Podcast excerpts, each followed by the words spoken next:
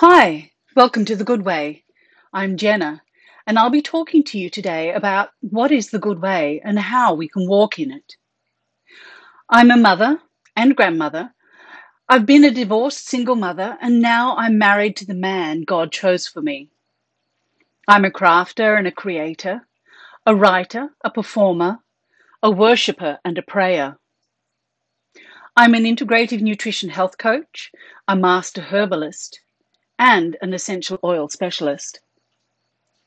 There are three things I've been passionate about since I was very young and I've studied in depth health and nutrition, the environment, and the Bible.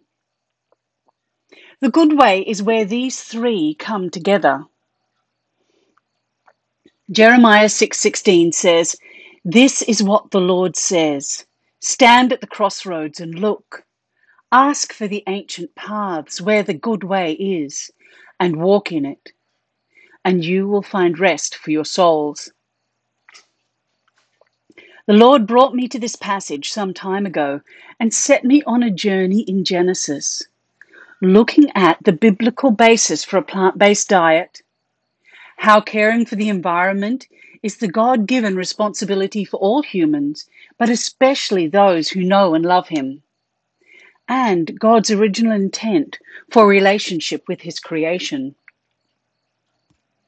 It took me some time to see how these three things fit together, and particularly why they flow from food to the environment to relationship.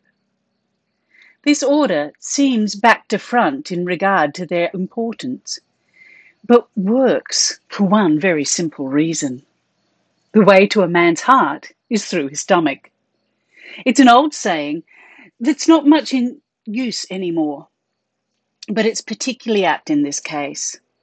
When we start to look at the food we eat and to choose life giving food the way God created it, we start to become aware of how that food is produced and the soil and the environment it grows in.